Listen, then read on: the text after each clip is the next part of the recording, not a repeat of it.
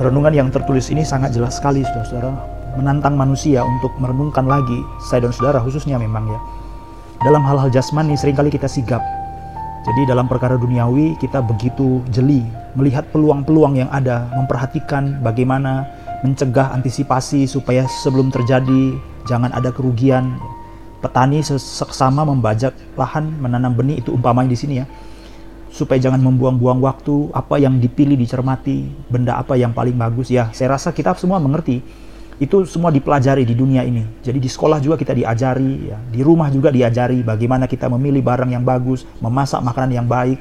Kalau misalnya ada sesuatu, bagaimana kita memilih yang terbaik, Bagaimana supaya jangan sampai terjadi ini, caranya begini, bagaimana mengantisipasi supaya jangan begini, buatlah begini. Jadi begitu banyak diajarkan di semua tempat. Tetapi ada satu kebahayaan juga yang terjadi. Dengan hal-hal yang duniawi, menurut Jonathan Edwards, kita begitu jeli, begitu cermat, begitu sigap, cekatan. Tetapi dalam hal yang rohani, kita tidak memperhatikan.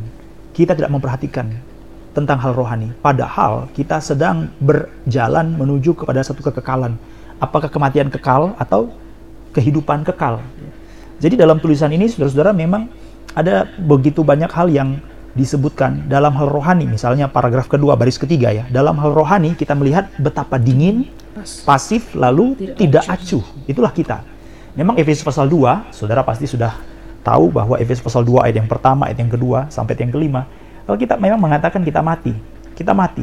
Jadi manusia itu kenapa dia dingin, beku, tidak bisa reaksi, karena dia mati, secara rohani dia mati. Dia mati terhadap Allah, dia mati terhadap hal rohani, dia mati terhadap iman. Sehingga hal-hal rohani itu dia tidak bereaksi. Tapi dia hidup bagi dosa, dia hidup bagi daging, sehingga untuk hal-hal yang bersifat daging, hal-hal yang bersifat jasmani, dia begitu cekatan dan semangat. Saudara bisa lihat, semua orang-orang di dunia ini begitu hebat. Dalam hal kuliner, mereka hebat sekali. Dalam hal teknologi, mereka hebat sekali dalam hal entertainment, saudara lihat acting, film, artis dan segala macam hebat-hebat semuanya. Nyanyian apa segala macam, mau dangdut, mau apa segala macam hebat-hebat semuanya. Pakaian, fashion, wah semua hebat. Karena orang-orang dunia itu adalah orang-orang yang hidup, mereka hidup bagi dosa, tetapi mereka mati bagi Allah. Nah itu sebabnya pikiran dalam Jonathan Edwards yang dituliskan di sini, kita perlu menyadari sebenarnya betapa banyak keberatan-keberatan alasan-alasan yang dibuat-buat.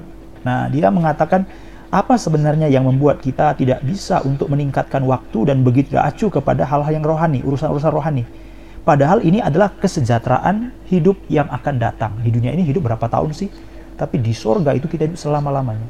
Nah itu sebabnya, bukan cuma sorga hidup selama-lamanya ya. Di neraka juga selama-lamanya. Kita ini 70 tahun tidak lama, saudara. Itu sebabnya pada waktu kita memikirkan mengapa ini bisa terjadi.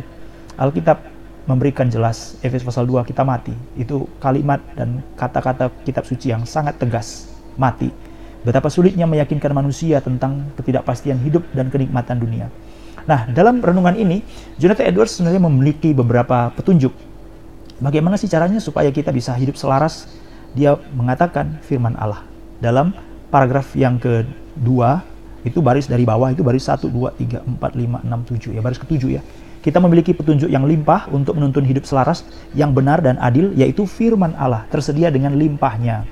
Nah, dalam kalimat ini juga disebutkan satu hal yang saya rasa indah sekali, kita renungkan beberapa kali, saya rasa saudara juga tahu, bahwa Alkitab disesuaikan dengan daya nalar manusia. Jadi tidak ada alasan bahwa oh, saya kurang pinter, saya sekolahnya tidak bagus, tidak tinggi, maka saya tidak bisa memahami firman Tuhan. Tidak.